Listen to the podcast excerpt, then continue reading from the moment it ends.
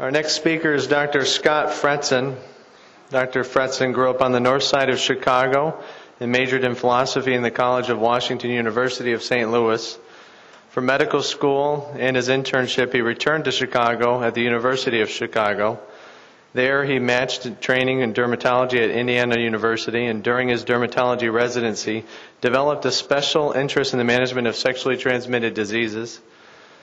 Currently, he staffs the Marion County S T D Clinic once a week. Doctor Fretzin joined Ken Dawes in nineteen ninety-seven. Their private practice is mostly general dermatology and dermatologic surgery. In two thousand two, he opened the Dawes-Fretzin Clinical Research Group and since participated in numerous clinical studies involving medications for skin diseases such as psoriasis, atopic dermatitis, skin cancer, and acne. He has also investigated new agents for non-dermatological conditions such as diabetes. It is my pleasure to introduce Doctor Fretzin. Thanks, Travis. Thank you. Good morning. Thank you for coming. Uh, really, of, of all the introductions I've ever had, that was by far the most recent. Thank you. Um, when I was a resident fifteen years ago, there was a sort of a, a moonlighting job that opened up uh, at the S T D clinic, and so I sort of became involved in treating sexually transmitted diseases. And really, the the uh, the, the the question I get all the time when I teach students and residents is, why am I doing this? Why is a dermatologist doing this? And for those people that uh, don't know, the, the field of dermatology evolved from syphilis. Right? There was no dermatology. It was always general medicine, and then it became dermatology and syphilology, or, or dermatology and venereology. And so that's how dermatologists do this. Um, before I go into more of the details, it is a this is a talk for mature adults. This is not for kids. There's lots of uh, pictures, uh, things that you may want to close your eyes. I have no conflicts of interest here. Um, so this is just one of the many pictures you'll see during the upcoming talk. It's it's supposed to be Uh, informative, but it's going to be a little bit, you know, this, it's going to be a little bit lighthearted too, simply because it's a, it's a subject which makes people laugh, um, but it's a very serious subject. In in this S T D clinic, the first question when people sign in, the, the clinic that I run, um, is why you're here today. And I've put five of the best answers I've got from that in this slide here, and they are, they're real responses, they're humorous, they're grown up, but you'll see that this is the real world of sexually transmitted diseases. Um, William Osler, obviously most people have heard of him as the, one of the greatest physicians. This is really, again, where dermatology came from, from the field, from syphilis. And if you try to name an S T D without a dermatological manifestation, it's actually pretty hard. Chlamydia urethritis is really just a urethritis, so maybe that's the best we're going to get. But um, even that, very often you'll get an irritant dermatitis from the, from the discharge. Why you're here today, I went into a storm without a raincoat. That's all it says in the form, and then I have to ask them all the questions about what that means. Why is it important to know S T Ds? Of the top ten reported, five are S T Ds. So infections are obviously very common, but S T Ds are extremely common. This is the study that made the news about six, eight months ago, the C D C uh, two thousand eight study. Almost a quarter of U S women, more than a quarter of U S women, are infected with at least one of the most common uh, S T Ds, and uh, forty-eight percent of African-American women are infected. You can see these numbers are, are huge. I mean, if you look around at how many people in this room, two hundred fifty people, you know, forty people here are infected with one of these things, of the women. So just be aware of that. Look at your neighbor with a different smile. Um, you never know what you're going to get. Herpes, of course, twenty percent of adults have positive blood serology for herpes two, not just inner city, outer city, suburbs, well-to-do suburbs. twenty percent is across the board. H P V, of course, is eighty percent. Uh, we see people with H HPV all the time. And remember, most people that have H P V don't actually have the bumps. They just carry the virus. So that's, that's not one of the talks. I, I don't have very many H P V slides, but we'll go through a little bit. Again, why it's important. What are the, what, what's so important about treating S T Ds, uh, besides the fact that they're pretty gross looking? Um, You can get P I D and chronic pelvic pain, infertility. These are real, uh, real problems long term. Of course, cervical cancer with H P V, so it is again important. And the, we, the Gardasil vaccine, of course, is out, and I recommend everyone get the Gardasil vaccine. Every female at this point, eventually it'll be males as well, but It's really a great, uh, a great step in treating H P V. Perinatal transmission of all these diseases is a problem. Uh, it's still a problem in third world countries, so it is important to get these treated early. And a lot of what we see in our clinic are people that went to their O B and they were screened and asymptomatically were sent over to us. H I V, of course, is uh, more involved with S T Ds than I think some people give it credit for, because the number one risk factor for H I V transmission is having an ulcer or a sore in the genitals. And so if you have any other cause for a sore and you get exposure, you're more likely to get H I V. It increases the transmission greatly. Uh, that's a lot of the uh, Indiana University has a big program in uh, Africa where they're looking at chancroid, trying to reduce chancroid by treating that to prevent H I V. The biggest problem I'm seeing now in the clinic over the twelve, thirteen years I've worked there is people don't care that much about H I V anymore. It's back to when I started, people hated herpes. Then it was all H I V. Now it's, it's herpes again. Because they think, oh, I've seen Magic Johnson for sixteen years. He's had no problem. H I V, just take some pills and you're better. So you'll see a lot more of that cavalier attitude about H I V, it's, which of course is un unfortunate. The C D C does require you to report syphilis, gonorrhea, chlamydia, H I V. Uh, the hardest thing with it is if you go to the E R sometimes and you're diagnosed, very often the E R, the paperwork doesn't get done. Or if you come to the dermatologist, I've had some people with syphilis in my office. I don't know how to report them to the C D C, so I have to instruct people and I have to tell people, other physicians or providers, please get these patients to a reportable place. And it's not so easy. So I think a lot of the report, a lot of the reports, a lot of my slides are right from the C D C, are somewhat skewed by the fact that not everybody gets reported. This goes over other things you have to do, screen patients for other S T Ds. It's very important. If someone comes in with a complaint of new onset herpes, you test them for everything else. In our clinic, to walk in the door is ten dollars. With that ten dollars, you get testing for every S T D uh, and treatment as well. Why are you here today? My husband can't keep his dick in his pants. That's what they wrote on the screen. So it, it's just, people just write this and, you know. What's the history we take at our clinic? Basic chief complaints, symptoms. We always ask about partner symptoms, although we can't really ask if the partner's there, but sometimes they are. How many partners in the last year? How many partners in the last two months? The gender of the partners, uh, very, very specific questions about what kind of sex they're having. Uh, the last time you had sex, did you use a condom? Uh, condom use is, the, this, the discussion I have is such a disjoiner so often with patients who say, do you, use, do you want your girlfriend to get pregnant? No, of course not. Are you using condoms? No. Do you understand it? And very often they'll say, I sort of get it, but I just don't want to use condoms. And so the, a lot of the education, as much as we try, is not out there.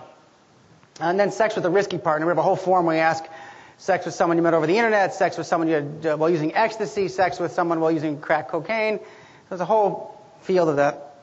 Uh, look in their mouths, look at their, look at their palms and soles for syphilis. I'll show you a picture of that. Uh, pelvic exam. I never thought when I finished my dermatology training I'd ever have to pull a speculum out again, but I do. Um, Look for men, for always check for circumcision. There's a, clearly a much higher incidence of S T Ds in uncircumcised men uh, and a higher incidence of penile cancer in uncircumcised men. The labs, depends where you are, of course, but basically these are the labs that we do on every patient that walks in the door, whether they want them or not. If they, if they come in and they say they have a bump on their penis or scabies or whatever else, we still, we still screen for syphilis. We still check for the whole, um, for gonorrhea, chlamydia. We'll do a wet mount. We do all these tests just to make sure everything else is cleared. It's amazing how many times they come in for what they think is trichomonas, and they do have trichomonas, but they also have chlamydia. Uh, we do a dark field for syphilis if we can. Uh, and again, for, you know, for men, we will do oral and anal swabs as well. Why are you here today? You can all read this. You can't really make this stuff up. Let's talk about syphilis. Syphilis is, I've been doing syphilis treatment now for fifteen years, and it's still too complicated for me to know how to treat it. We have a whole floor of people that calls, calls, they're called disease intervention people, and this is what they do. So I, I don't know the, the, the, uh, the, the sort of the step ladder approach for treating it, how long you've had it, the different, it's very complicated. But let's look over some graphs from the C D C uh, website. Uh, and you can see that from nineteen seventy to two thousand four, syphilis has uh, actually finally started to really go down, although it's starting to peak up a little bit. And when you look at the, the peak in the eighties and nineties, that was sort of corresponding with a nationwide peak of, uh, of syphilis going along with uh, crack cocaine getting much more commonly used. So crack cocaine, prostitution, syphilis. That's where that spike came from. Um, by ethnicity, if you look down, uh, it's just a higher incidence in blacks than in other races. Again, it's a site from the C D C uh, across national lines. Male to female ratio. This is an interesting slide. It took me a little bit to figure out why is the male to female ratio changing over time, and it's simply because they're seeing a lot more uh, risky behavior in gay men.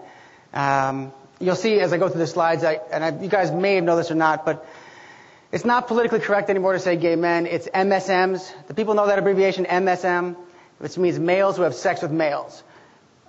As it turns out, the government doesn't want people to be called gay anymore because a lot of men who have sex with men do not consider themselves gay. They're married, and they happen to have sex with men. So they're males who have sex with males, or men who have sex with men. So that's, it sort of skews some of the data. I think it's a politically, a politically correct way of trying to categorize this. Okay, I have only one slide from where I'm from. I'm from, from Marion County. Uh, I put this in simply to show you that when I was there, uh, in, in, I started in nineteen ninety-five, but you can see in nineteen ninety-nine, we were number one in the country per capita for incidence of syphilis. It had nothing to do with me. It's just where it happened to be. And it was very interesting when you, uh, we have a, one of those like typhoid Mary charts. We found the name of the first person who was a prostitute using crack cocaine. And we sort of do one of those diagrams where you go out like this. And we unfolded it. It took up this whole stage. Where that one person started, this whole stage was filled with names of syphilis over the last five years. It's pretty impressive. But it works just like any other infectious disease. Um, And right now, if you go to two thousand seven, two thousand eight, it's starting to bump up a little bit again because of uh, uh, gay men. So that's going to come back down again, hopefully. But our, our, we were very uh, happy with people in our county for being successful in sort of eradicating the outbreak we had. Syphilis is caused by Treponema pallidum. There's three stages: primary, secondary, and tertiary.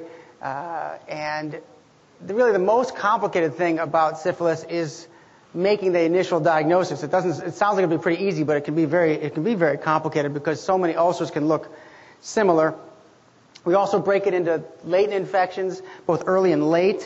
Uh, the treatment's based on on uh, this definition. So for people that people that if you can't place them, you don't know when they were infected. We call it syphilis of unknown duration, and you treat them longer term.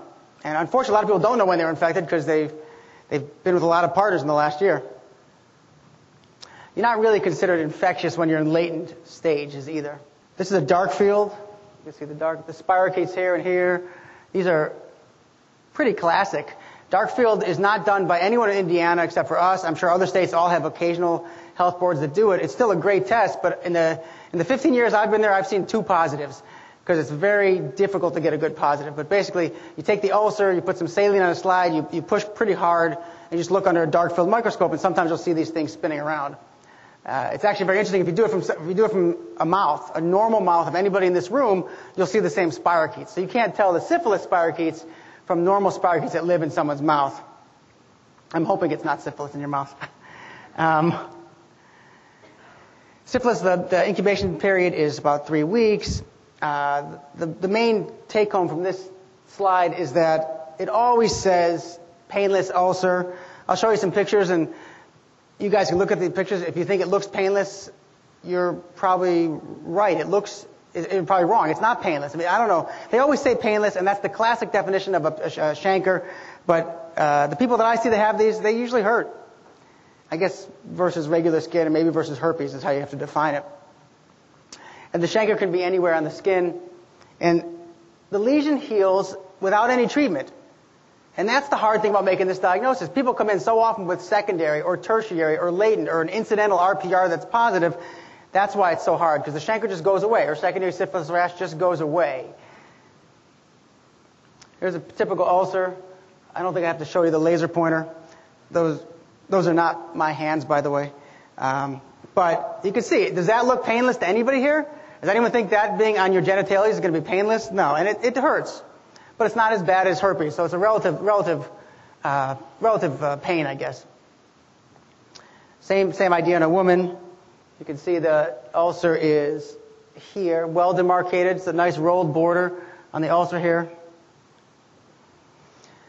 When you get to secondary syphilis, which is this, this what you normally see is in a dermatologist's office, that's what you're going to see is the person who has the rash. Um, and even after I've been doing this for ten years, I had someone about a year ago came to my office who had a, what I thought was pityriasis rosea, and it turned out to be syphilis. So even though I've seen lots of cases of syphilis, I still missed the diagnosis because it can look like anything. It could be papular, it could be, it could be classic, it could be not classic.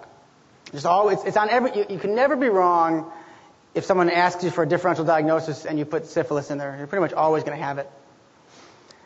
Very often they'll have flu-like symptoms. The, they will have lymphadenopathy, uh, condyloma lata. I have a picture of those. Um, the moth-eaten alopecia is the classic boards question. Um, we'll see. So this is sort of the classic uh, look. I mean, you can't look at this and not think of pityriasis rosea or an annular lichen planus or uh, mild psoriasis. But this is a hyperpigmented macu- uh, macule, so a slight amount of scale. And then this is classic too. Palms and soles, always look in the palms and soles because they're, they're pretty distinctive. What else could this be? It could be erythema multiforme, maybe. It could be a sort of a fixed drug eruption, atypical uh, measles. There's, there's several different things it could be. Uh, Rocky Mountain spotted fever, but generally this is going to be syphilis uh, in the modern world. Condyloma lata, this is another gr- uh, you know, grown-up picture. Um, but they look just like regular condyloma, the warts, but they have a little bit more of a fluffiness to them. That's sort of a nice term to put with it, I guess. uh, and then you can get the, you can get them on the face as well. Okay, but they're the same. You look closely; they're nice little annular, hyperpigmented patches and papules. Tertiary syphilis, you're only going to pretty much see on blood tests, or very rarely in a hospital with someone who has a very end-stage disease. Sometimes with H I V, if they find they weren't treated, um, the gummas. Uh, and skin, bones, oral cavity, rest, it could be pretty much everywhere.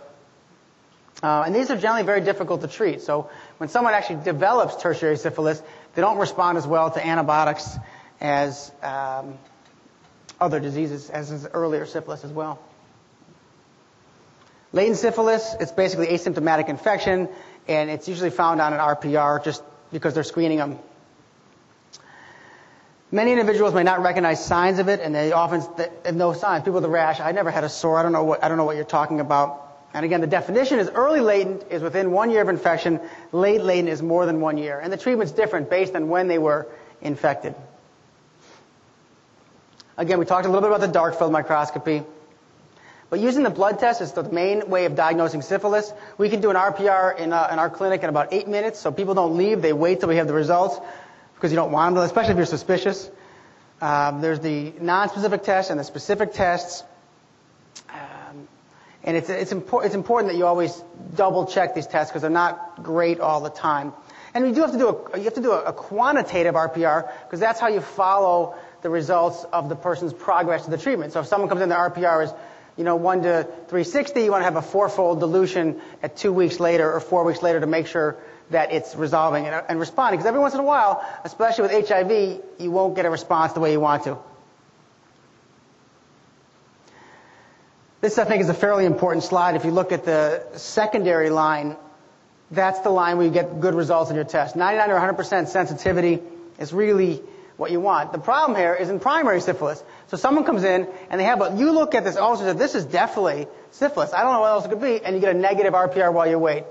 That's because this test is not perfect, and because often it takes several weeks for the test to become positive. So if someone has a sore and they come in, I know it's syphilis, the choices are, okay, don't have sex for the next two weeks, come back in and we'll retest you. The choice is to treat them empirically.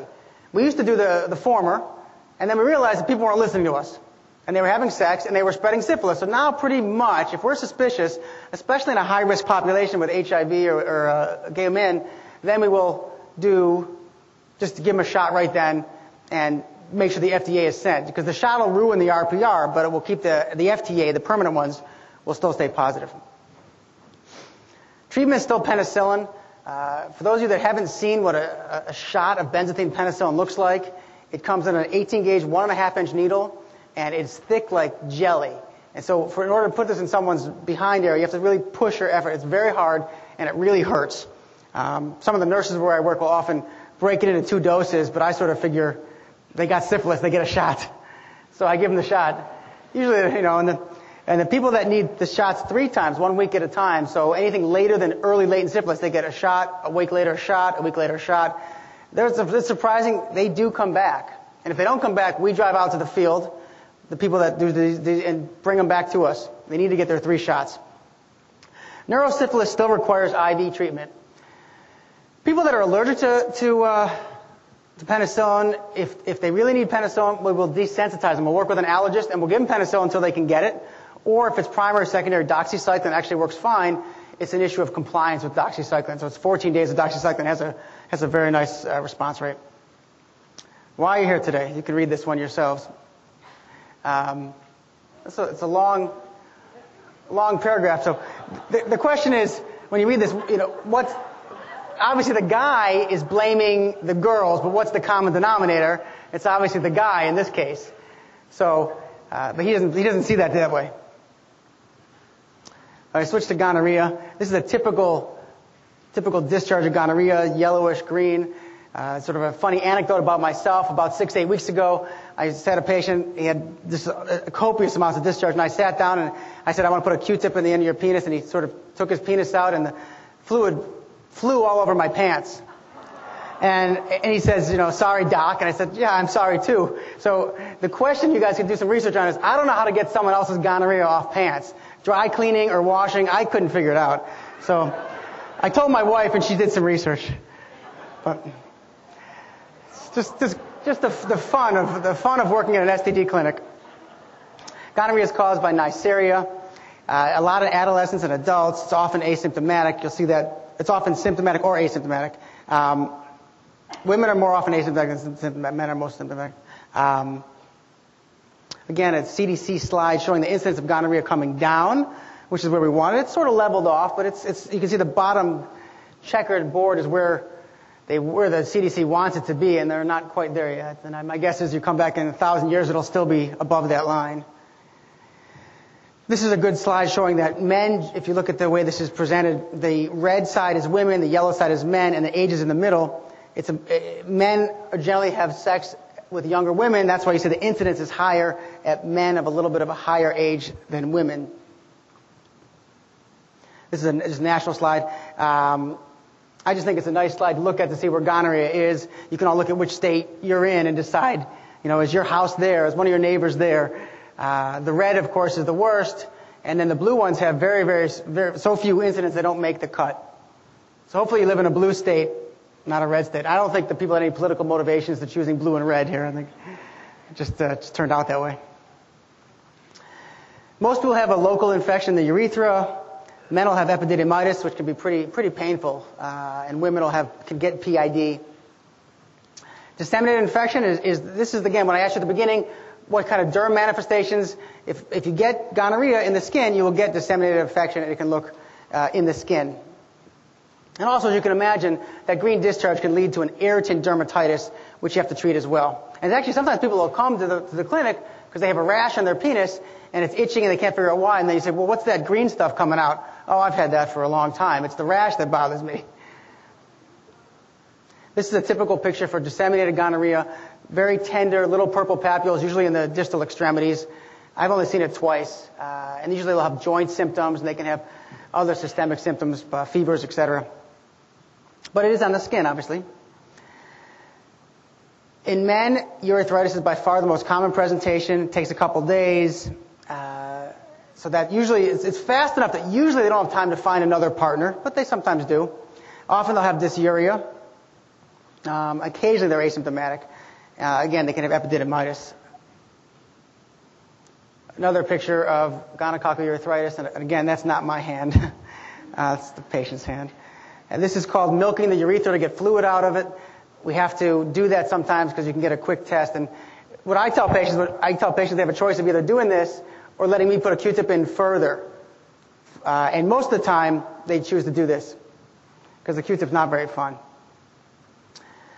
In women, it's a, the cervix is the primary site of, an, of infection, vaginal discharge, dysuria, uterine bleeding. Uh, and again, many women are asymptomatic. Uh, P I D can occur in ten to twenty percent of women. Again, cervical motion tenderness, you, we look for this, and usually it's pretty... pretty noticeable. It's usually jump off the table, just push on your belly type of pain.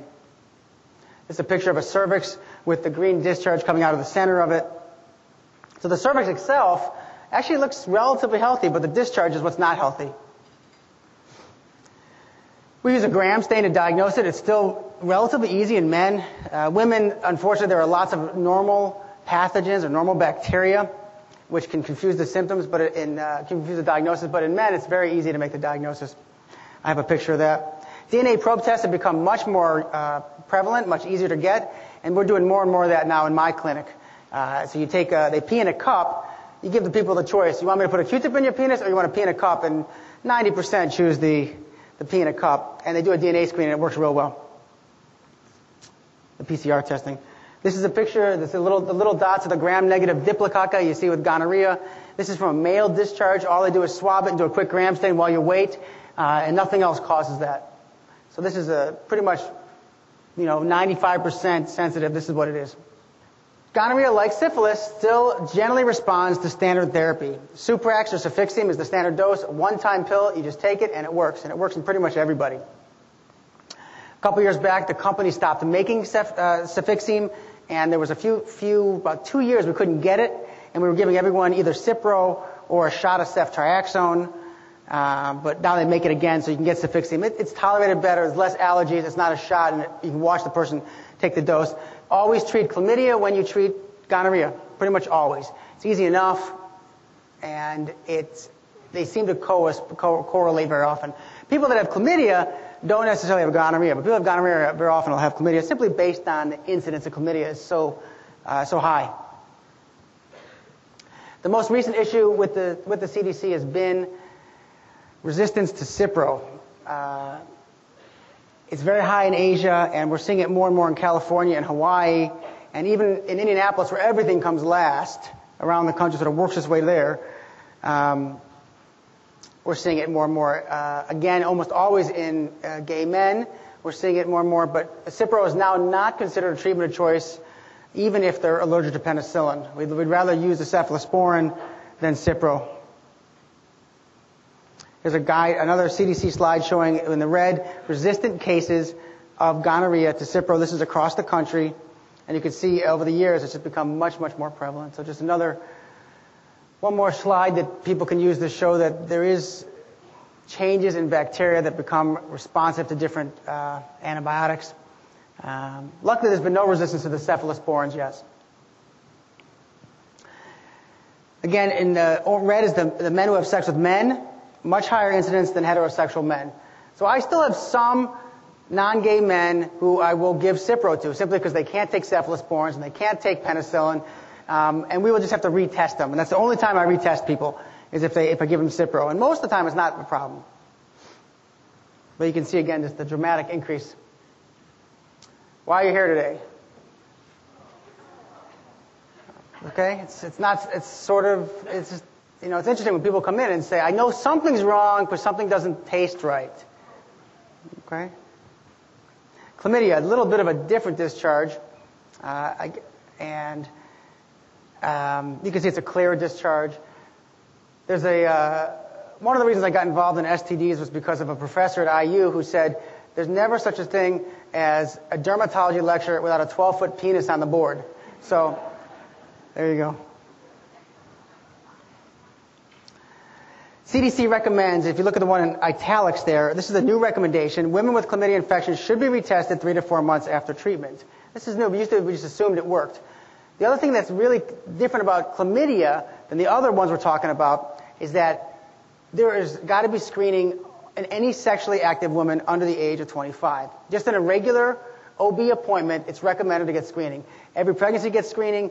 And I would say of all the men I see for chlamydia, maybe fifteen percent are because my girlfriend, my partner, she's pregnant, and she had chlamydia, so I came in to get screen, get treated. We don't even have to screen them. We do, but they, they're, they're always being treated. Once you're older than twenty-five, the C D C is assuming you're maybe being monogamous, which is a better assumption than when you're eighteen. It's still not a good assumption. Uh, there's no formal recommendations for the men. Uh, they just get treated, and that's why you'll see when the, when the epidemiology slide, you'll see that women have a much higher incidence than men. I think it's basically a screening bias. This is caused by chlamydia trachomatis.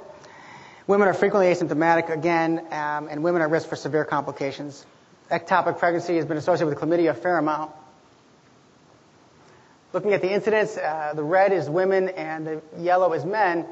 Again, I think the I don't think incidence is that much higher. It's not uh, like the opposite. It's not women who have sex with women. I think it's just that women are being screened much more frequently, so they get recorded much more frequently. Men obviously carry it, and they just don't have the right the data here. Again, looking at the incidence, you see it's much higher in women, and the age group for women is much higher in fifteen to nineteen-year-old girls. Uh, men is a little bit higher in twenty-year-olds. Again, I think it's that same older men, younger women scenario. Men will have the clear discharge, like I showed you the picture of it. Uh, it's sometimes purulent. It can, it can look like gonorrhea, and you'll do the gram stain. You're surprised, and it's not. It's just it's chlamydia. Men will often have dysuria. They're not sure what it is. They think it's a U T I, because everyone's been on the internet, of course, and they think they have a urinary tract infection. Or they'll say they have a, a zipper burn. You know, I got my penis caught in my zipper, and I got a discharge from it somehow. Um, all right. That's, we see that a lot, actually. We call it zipper burn. In, in uh, women, cervix is the primary site of infection. Vaginal discharge, dysuria, abnormal uterine bleeding. And again, eighty-five percent of women are asymptomatic. So we, we screen everybody for this. We do more urine tests now with D N A probes.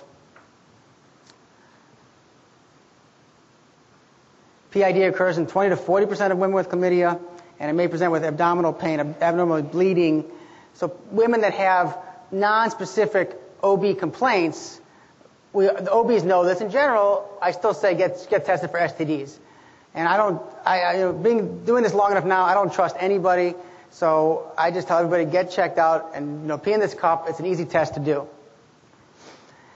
N G U is what the most common diagnosis I make in men who have chlamydia, which stands for non-gonococcal urethritis, and it's basically you do that same gram stain. You don't see the intracellular gonococci, but you do see a lot of white cells. Normally, you should have a sterile urethral in men, um, but if you see high, if you see white cells, that means something's going on.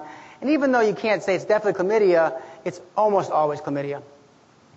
Uh, so you treat it for chlamydia, and it works for the. They call it N G U, but we we treat it for chlamydia. P, uh, P C R is, is becoming more, more available and much more specific and sensitive. Uh, most of these people have symptoms, though. It's pretty easy to treat them. Zithromax is still a, is, is the main treatment because, again, you can watch them take it. Uh, although I will tell you, in my clinic, Zithromax, as you know, is not cheap. Even generic is not cheap. Doxycycline is less than three cents a pill. So we still, if I talk to a person, and I feel like he really doesn't want to get this again, he will, I'll give him doxycycline because it saves the taxpayers money, and that's still the standard protocol where I work. Doxycycline for seven days, no sex for seven days, um, and if they miss any doses, come back in and get retested or retreated. It also responds to erythromycin, but anybody here knows no one's going to take erythromycin Q I D for seven days because you're going to throw up, and you're going to take it for one dose. Why are you here today? Sex bumps in the pubic area. My boyfriend told me a lot of sex would make them go away. He offered to help me with this cure. So again, you can't make this up. Okay, let's, let's talk about herpes. And this is a not a boy that I know, but it's I, I like this slide because it shows you that herpes is a, is a steep cliff. And once you start on it, it it's the, the, the bane of the patients that I have to deal with are the ones that come in that are sure they have herpes. These are the people that are actually usually not my typical patients. These are the ones that are businessmen or businesswomen. They're traveling and they have a one-time affair and they really regret it and they're so nervous they don't want to tell their spouse, I'm sure I have herpes. And there's nothing there, but they're sure they have herpes. It's a tough diagnosis. It's incurable. Uh, it, it's caused by one or two, and up to thirty percent of initial infections caused by one, but recurrences are less common. So every once in a while, I, you have people that have, you can test them for one or two, and based on what you find, you can sort of reassure them, you have H S V one down there, so you're less likely to have recurrences, which helps a little bit. Um, twenty percent of adults in the U S have been infected with herpes two. Uh, most of them are not diagnosed. This is, this, a, this, is a, this is actually a pretty big survey done a few years back where they just went through all the... So not universities, they were more like private practice clinics both in the suburbs and the city in several different major cities across the uh, the country, and found that twenty percent of people in random blood tests were positive for H S V two. There may even be a possible new recommendation with the next C D C guideline if someone has a positive H S V two blood test to treat them prophylactically with one of the antivirals. I'm not sure I like that recommendation, but it may be coming down the pipe.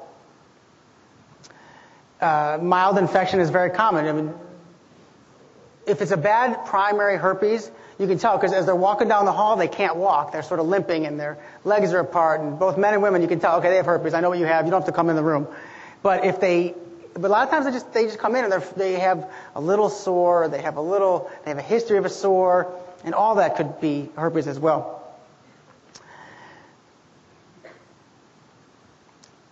Systemic symptoms with primary herpes, you don't get it with recurrent usually. Some people will say, every time I'm about to get a cold sore or a genital herpes, I know it's coming because I get a fever and it chills. Most of the time, they just they feel the prodrome. Usually it's pretty painful. But I've had people that have no pain at all, just an itch, or they have a little discharge. And you know, again, people will come to see us at Bellflower, which is the clinic I work in, because of a, they'll say it's a, um, a discharge. But when you look, it's not a discharge. It's a sore at the end of the penis, or in the, in the vulva, giving the appearance of a discharge. So it's actually herpes causing this so-called discharge. So you can't get a discharge with herpes. You have to, you have to be a, a, a, sort of aware of that as well. Usually the papules or blisters and the pustules and, and become pustules and they coalesce, and they crush things. And again, they can sort of like syphilis, they can really look like a lot of things. A couple pictures I have, you can see they're well-demarcated ulcers. These are the ones that, even if they don't look tender like that, syphilis one did. These are very tender. Usually you can't get near these patients without them jumping off the table. And the only way to get a good culture, I don't use a Q-tip. I take a fifteen blade and you scrape the base till you get good cells. And they don't like that. But if you don't get a good base, you're not going to get a good culture result. Again, you can see the, the well-demarcated ulcers sort of running around here and here. These are classic primary herpes ulcers. And again, this is primary. Recurrent wouldn't be this Uh, diffuse. Recurrent would be usually just a few little bumps. This is a cervix. It's like on this side here. You can see right here is a nice ulcer on the top. Right here is a nice ulcer on the top of the cervix. So honestly, in all the time I've done this, I think I've only had one person with herpes allow me to look at her cervix because they're so painful, you can't get a speculum in there. So this is a good picture, though. They, but they would also have a discharge, and you can usually tell. Nearly all individuals with herpes develop recurrences. About four per year is probably average. Uh, they're usually milder and shorter, and they're usually not systemic on the recurrences. They usually look very similar to the outbreak, but they're more localized to, to the primary outbreak. And over time, you get less and less. Unfortunately, getting less and less outbreaks does not mean you're less and less infectious, and that subclinical shedding is very common, and that, you know, I have all these patients that say, whenever I have an outbreak, I wear a condom, and I say, what about when you don't have an outbreak? Well, I don't need a condom then. And it's been shown in several studies with just random screening, people are shedding virus even when they're not symptomatic. You shed more when you are symptomatic, but when you're not, you're still shedding. So people should not trust the fact that they don't have herpes sores to not try and protect themselves. The best treatment is clearly acyclovir, famciclovir, or valacyclovir. Uh, it works. Uh, one of the lines I always use in my office is when I give people these pills, I say, the only way these pills can hurt you is if someone throws them at you and hits in the eye. Because they're really safe pills. It's, you can't overdose on them. You can't. They're very safe. They don't affect your system, just the virus. Uh, treatment does not eradicate the virus. Um, And treatment's more effective when it's right at the prodrome. Like the cold sore dose for Valtrex, two grams the minute you feel the prodrome, two grams twelve hours later. It works very well. This is another new recommendation. Now, two thousand six was the last recommendation, so I'll have it again probably next year. Um, this is one of the very few times where the C D C specifically uses a brand name in their recommendations. Use Valtrex or consider using Valtrex for preventative for prevention of transmission of herpes in partners that are uh, discordant, one positive, one negative.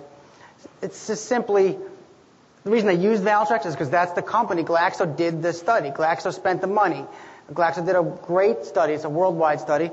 And there's no question that if you use Valtrex prophylactically, even with unprotected sex, you will decrease transmission over fifty percent. It works fine probably for Famvir and Zovirax, but no one's done the study. I offer all three to my patients, and if I can get Valtrex covered, I do first off, because it's less often. But now with Walmart paying, you know, four dollars for acyclovir, I usually do acyclovir. The dosing of these drugs changes every two years. It seems like they're complicated, and I just keep a little sheet with me if I can't remember it. But that's the basic. Um, the only thing that's really a little bit of a surprise is the fact that uh, Famvir is not approved for initial genital herpes. They just never did the study. Again, I'm sure it works. I use a higher dose if someone wants Famvir, but I usually use Valtrex. Why are you here today? I used a sandwich bag for a condom and it gave me a sore. The sore turned out to be primary syphilis, so he's blaming the bag, not the syphilis. I told him that it wasn't probably the best use of a condom. The, the, the question is, did he use the bag the next day to carry his sandwich to work? And I don't know. I have a couple of slides of the more rare sexually transmitted diseases. These are the ones which are, um, I've seen like one case of chancroid. I just, just to show you just the summary. I, I know this is in your handout as well. These are just basically on a board's question, what are the highlights of these diseases? Uh, so granuloma inguinale, Klebsiella, granulomatosis. Used to be called camelobacter. It's changed to Klebsiella. Uh, four clinical types. This is the one you, you don't see much lymphadenopathy. You see the pseudobubos. So they, it's more of a, just a growth in the area. Elephantiasis of genitalia, um, like in the Breakfast Club movie. Remember he talks about that. Tissue crush, prep, Donovan bodies, safety pins. That's one of the key words they use. In a question, you see, you, you see safety pins on the crush prep. What diagnosis is it? It's granuloma inguinale. It's rare, one hundred, less than one hundred cases in the U S per year. It's usually people that have traveled overseas. It still responds very well to antibiotics such as Bactrim or Doxy, and uh, you just don't see it very much. But you can see it's, it's a pretty gross ulcer. Um, and usually that's one of the things, if someone just puts up a Kodachrome picture on a board's question, and it's really a bad ulcer, I always think of granuloma inguinale, just because it's the one that has the most sort of Uh, necrosis and irregular borders, and even though I don't see it very much, it's a pretty bad, uh, pretty bad-looking ulcer. Chancroid is a little more common than the other ones. The gram-negative bacillus caused by Haemophilus ducreyi. Uh, painful ulcers; these really are painful. Uh, I've seen a couple of these patients that they go to Mexico for business, or they come and they move back, or they travel, or they're Mexicans that have moved to Indiana with these sores. P C R is one hundred percent sensitive. It's very difficult to culture. They still can't culture Haemophilus very well, so they do P C R. And we have to actually call over to a special lab who comes over and does the chancroid testing. The, again, the, the key word for the boards is the gram stain, schools of fish. Schools of fish is sort of what you see on a gram stain. That's the organism uh, that looks that way. Again, like, like um, standard chlamydia, it responds very well to Zithromax or the penicillin derivatives. This was the picture I showed you in the opening slide. It's, it's again, it can be an ugly ulcer, but usually they're more demarcated and they're not, not quite as, as sort of beefy as the, gran, as the uh, granuloma inguinale. L G V is another form of chlamydia. It's painless ulcers. It's got lots of these really, these kind of words you don't want to hear: anogenital, recto syndrome, abscesses, fistulas, proctocolitis. And the buboes, of course, we've all heard, we all went to school where they talked about the buboes. This is the classic disease that causes the large buboes uh, or the lymph nodes in the inguinal area, which are much larger than other diseases. Everything I've showed you tonight can cause lymphadenopathy. Every one of these things causes lymphadenopathy. Herpes, somewhat notoriously fairly large, but syphilis can do it, and gonorrhea can do it, and chlamydia can do it. The problem is, over seventy percent of the people who are not infectious will have lymphadenopathy. If you just, you know, feel your own lymph nodes and your inguinal, you're all going to have small bumps there just over time. Once you get to be over twenty-five years old, everyone gets some inguinal lymphadenopathy, so it's not that great of a sign. But when you see buboes, it's a pretty good sign. Something's going on. Um, still, it's pretty rare and responds pretty well to treatment. And these are the, the groove sign right there between the inguinal the ligament there, and the, the bubo is sort of the big swelling all around there. And this is the ulcer. Again, not, not a terribly sort of gross-looking ulcer, but an ulcer nonetheless. Um, What do we do in our clinic? What's the C D C recommend? How do we approach S T D prevention? You have to access appropriate diagnosis and treatment. So you have to get these people to the right clinic. And we've done enough outreach to E Rs and hospitals to know if you have someone that you think has a real S T D, obviously if you're in the E R, they're going to treat them, but they also should get them to our clinic, especially if they think it's syphilis. Screen everybody, especially asymptomatic individuals in the high-risk group. Treatment sexual partners. I have little cards I give everybody who has a disease. Give to your partner, give to your partner, give to your ten partners. They're just, they're anonymous cards. Everything goes by number. It says P three hundred, that tells me partner to gonorrhea. P four hundred tells me N G U. P two hundred tells me chlamydia. So the patients come in and said, my, you know, my boyfriend gave me this. What do I do? I said, I'll take, you know, I'll take care of it. But you have to treat the partners. It's the best we can do. You can't eliminate it, but you can do, you can do uh, you can find as many partners as you can. Education to reduce risk of infections, increase awareness of symptoms, encourage screening. I know it goes back to the political controversy. Do you teach this stuff to fifth graders and seventh graders and high school kids? Do you not teach it? I'm not here to make a political discourse. I can just tell you that most of these people actually know about it and still get it. And they all, you know, if you're talking about it, I mean, some of my people are, are such frequent flyers. They come in and they say, I have trick this time. I know what it is. Don't test me. Or I have gonorrhea. Or, I, they know because they've had it so many times. They know which feels like which. As long as it's not herpes, then they freak out. Um, reduce risky behaviors. We do give condoms to everybody. We have uh, female condoms as well as male condoms that the state pays for. We, told, we show them how to use it if they don't know how to use it. Um, we try to talk about risky behavior. We talk about monogamy. Again, people, again, the people I see, most of them know about it. Uh, and unfortunately, we're seeing a lot more fourteen, fifteen-year-old girls who are having a lot of oral sex. You probably heard about this. At the, they take abstinence vows, and they won't have sex, but they don't consider oral sex sex. And they increase, they actually increase the rate of oral sex because they're not having sex. Because they feel like, I'm not going to have sex. I took this vow. I got my ring on. But oral sex, or hand sex, that's okay. And they still get S T Ds from those, obviously. Um, so we have to talk about that as well. Vaccination, the Gardasil vaccination, they're working on an H S V vaccination. This is the future. Hopefully, eventually, we're going to have a good vaccine for H P V and H S V that we can just give everybody in their childhood. And um, it should go right along with the D P T and all the other vaccines um, so that as you get older, you're less likely to get these. Uh, and I think we can, you, you really can sell them to people, not as an S T D preventative, but as a cold sore preventative measure, as a cervical cancer preventative measure. And you have to do that because, as you know, a lot of parents don't want their children vaccinated for a potential S T D because for some reason parents don't think they were ever teenagers. They forget what they were doing when they were thirteen and fifteen and eighteen. Not an S T D. That's my last slide.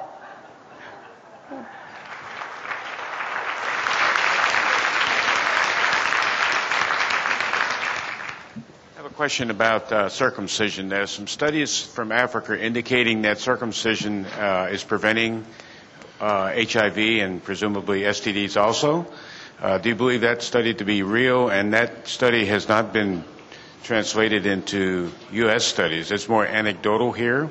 And do you think it is helpful to have a I, circumcision? I do think the, the study you're referring to, the one I've seen from Africa, has not been confirmed. You're right. Uh, although there are pretty, pretty, there's pretty good evidence that circumcision reduces sexually transmitted diseases, both transmission and acquiring of it. Um, there's less, there's clearly less penile cancer, and all the other sort of primary dermatological balanitis, Zun's balanitis, um, lichen planus balanitis, are, are less common generally in men that are circumcised. Um, it's obviously there's some political ramifications to tell people that it's healthier to be circumcised. But the, their H I V transmission is, is certainly felt by most H I V experts to be reduced because you don't have the foreskin, which causes uh, the smegma and the buildup and increases mucosal contact. The more mucosal surface that's contacted, the more likely you are to transmit H I V. So there's, there's good pathophysiology and there's good, some good evidence that you increase H I V transmission by being uncircumcised. So that's, that's, uh, when patients, patients ask me that question about their children, I give them both sides of the evidence. I mean, I tell them that it's probably healthier, but, you know, in the long run, it may not make a difference. It's such a rare occurrence. Yeah. For uh, screening for syphilis, um, do you prefer R P R or V D R L, or is it They're both the same? the same. I prefer whichever the state is giving our clinic. So we normally have a R P R. We used to have a V D R L. Whichever we can get cheaper is when we work. And as long as they have a quantitative approach, as long as you can quantitate it well, well, readily enough, we use either one. Um, over the years, we've seen several women, um, we're in a suburban location, um, of various ages, usually middle-aged to even elderly, who develop um, herpes lesions in their sacral area. Mm-hmm. And I wondered what your, we have several theories on why we think that happens, but I wondered what you thought about that. And yeah, it's the old, did I get this from a toilet seat question? And, and I, I honestly believe that certain people can get it from a toilet seat. It's, it's always that. It's always women in their seventies who haven't had sex for twenty years, who come in with herpes right where they sit in the toilet. So my gut is that, and I haven't seen this written down, but I've talked to other people who do S T Ds, they're women who have older, uh, drier skin with little micro cracks in them, more susceptible to infections. They sit in a toilet, a public toilet, prefer hopefully, that is, you know, recently been sat on by someone else who had herpes, and they just pick it up that way. And because I've cultured H S V one and H S V two from older women's buttocks many times. That's what we always tell people to hover. It's the hover way. Thank you. Are there a lot of adverse side effects with Gardasil? I don't have a lot of knowledge on the um, there's, um, there's vaccine. Really, and there's not really any, any adverse side effects. The shot's a little painful. You do get a little bit of swelling. There's been some recent internet buzz about risks of Guillain-Barré, paralysis, Guillain-Barré and, all that stuff. There's also been uh, something recently someone was pointing out, um, an increased risk of cervical cancer. They're saying women that they're saying, my daughter never had sex, and now she has cervical cancer at the age of twenty-two. The vaccine gave it to her. The, the answer is no one knows it. It doesn't, physiologically, we know that vaccines generally don't cause the disease. It's a modified live vaccine, so it just doesn't, it doesn't, there's no reason to think the vaccine would cause cancer, but there, you'll read about some of that on the internet. Second part of the question is, um, what's being done for development of males for H P V and Gardasil? They're what's... studying it as well. They're actually not studying Gardasil as much. Merck is trying to do a more broad spectrum, a more valent. The Gardasil is a four-valent vaccine. They want to get one which is you know, eighteen to twenty-two valence. It covers as many as it can. We know from herd immunity, from the evolutionary branch of herd immunity, if you just vaccinate one population, just women, eventually it's going to become resistant to that vaccine. That's called herd immunity. So it's got to be both men and women eventually. Um, but at this point, the F T A has not, have not allowed it yet. If not, I guess they haven't approved it yet. Because the studies are out there for men. They just haven't, they haven't reviewed it yet. Thanks. Uh, good morning. That's uh, somewhat my question, too. To me, it makes more sense to vaccinate young men for H P V. And will insurance cover it, to your knowledge? Uh, the, the studies are not out there yet for men and H P V, so the, there's no way insurance will cover it, and I'm not recommending men get it yet because it hasn't been studied well enough for, to have the, the, the information. Okay, thank you.